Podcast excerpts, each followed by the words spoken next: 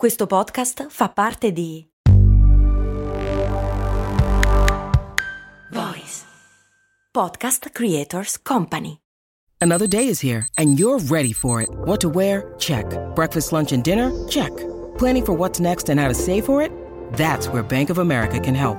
For your financial to-dos, Bank of America has experts ready to help get you closer to your goals. Get started at one of our local financial centers or 24-7 in our mobile banking app. Find a location near you at bankofamerica.com slash talk to us. What would you like the power to do? Mobile banking requires downloading the app and is only available for select devices. Message and data rates may apply. Bank of America and a member FDIC. Benvenuti in un nuovo episodio di Brandy amici ed amiche. Io vi ricordo che Brandy è lo show che sforna ogni giorno nuovi episodi. La curiosità, lo spunto giusto di riflessione che vi salva la macchinetta del caffè quando i vostri colleghi vi chiedono "Ma tu che cosa fai a Capodanno?" perché lo stanno cominciando a fare e io mi sto preoccupando per voi.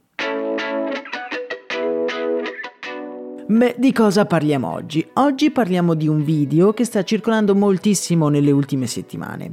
È un video di una ragazza cinese che presenta dei prodotti in modo molto particolare. Li presenta in pochissimo tempo, ogni prodotto viene presentato in non più di 3 secondi. Lei è totalmente ricoperta di scatole e come un automa mostra il contenuto di queste scatole in pochissimo tempo. Vi lascio il video nel nostro canale Telegram che trovate in descrizione. A me questa tecnica, per lì non mi è sembrata molto efficace.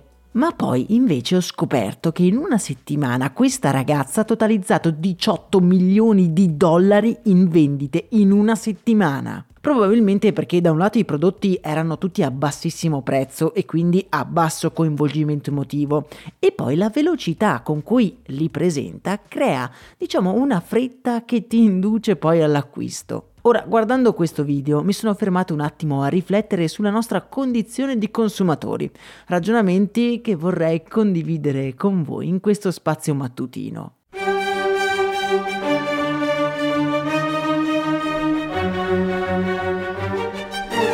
Stiamo parlando di consumismo, termine che ormai sentiamo spessissimo da tutta la vita, a cui diamo una concezione per lo più negativa. Il consumismo in realtà è un fenomeno che pone le sue radici contemporaneamente alla nascita della società dei consumi. Alcuni sostengono che per trovare le origini del consumismo dobbiamo riavvolgere il nastro della storia fino al momento in cui l'uomo, grazie all'industrializzazione, ha cominciato ad avere del tempo libero da utilizzare e contemporaneamente veniva tolto all'individuo la gratificazione di creare qualcosa di fisico dal suo lavoro. Teniamolo a mente questo aspetto psicologico perché ci torneremo un pochino più avanti.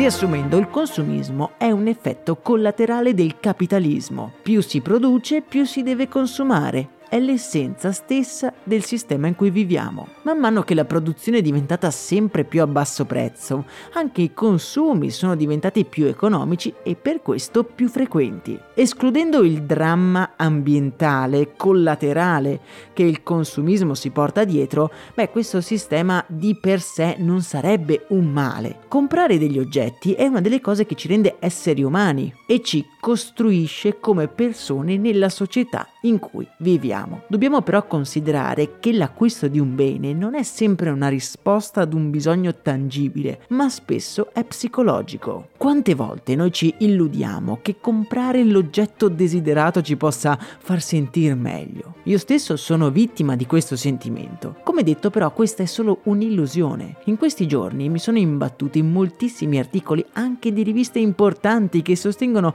come effettivamente lo shopping sia terapeutico. Purtroppo, per fortuna, tutti questi studi sono relativi al fatto che per fare shopping siamo costretti ad uscire, creare interazioni con gli altri, provarci dei vestiti che ci fanno sentire meglio. Quindi mi viene da dire, non è che lo shopping di per sé fa bene, ma, sempl- ma semplicemente la vita fuori da queste quattro mura domestiche forse ci rende un pochino più sereni.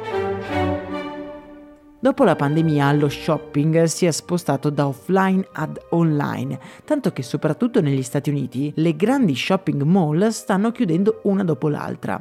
Ora noi italiani non siamo dei grandi fan di queste super mall commerciali, ma non lo siamo perché siamo dei privilegiati e abbiamo altri posti dove incontrarci.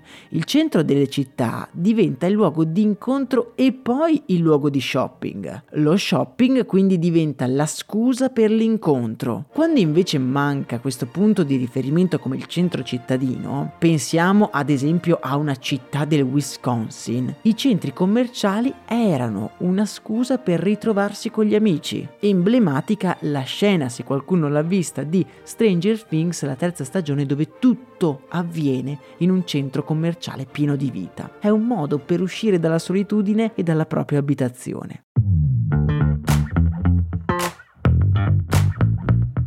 Ho sentimenti contrastanti nei confronti del Black Friday. Credo che il fenomeno delle svendite pazze dopo anni di totale follia si stia un pochino normalizzando. Il Black Friday ormai non è più un giorno ma una settimana e si somma ai saldi, agli sconti e altre mille occasioni. Non lo si percepisce più come qualcosa di irrinunciabile e prima o poi ci sarà un'altra offerta. Ma torniamo da dove abbiamo iniziato questo episodio, il live shopping estremo. Ora, il live shopping è nato in Cina ed è fondamentalmente una live in cui un influencer presenta i prodotti e con giochi, sondaggi ed offerte speciali invoglia chi segue la live a comprare determinati prodotti. In una parola è una televendita, però non tramite la tv ma tramite social.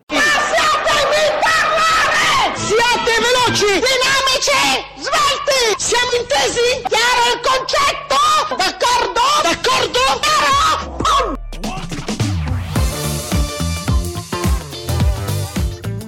Noi che siamo abituati ad interagire con le persone, il fatto di comprare in una live shopping ci può sembrare quasi una follia, ma in comunità come quelle cinesi e anche quelle statunitensi, in cui il divertimento sociale offline non è così diffuso, il live shopping potrebbe essere l'unica forma per fare spese con un, diciamo, quasi amico, che è in questo caso l'influencer che noi ci illudiamo di conoscere. Voi che cosa ne pensate? Sarà il live shopping il futuro dell'e-commerce? Fatemelo sapere nei commenti perché sono veramente curioso della vostra opinione. Un ultimo appello, il consumismo è reso estremamente dannoso da aziende, in particolar modo del fast fashion come Shein e Temo, che inducono e giocano con la psicologia delle persone per promuovere prodotti di infima qualità e vendendo i nostri dati. Il mio appello in questi mesi di spese pazze, natalizie di Black Friday è quello di non comprare da questi siti. C'è un'altissima, e vi ripeto, altissima probabilità che voi stiate solo comprando letteralmente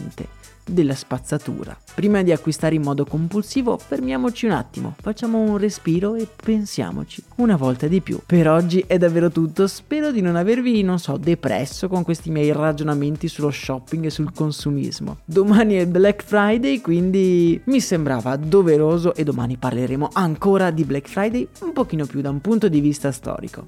Augurandovi una splendida giornata, io vi saluto. Un abbraccio dal vostro Max Corona.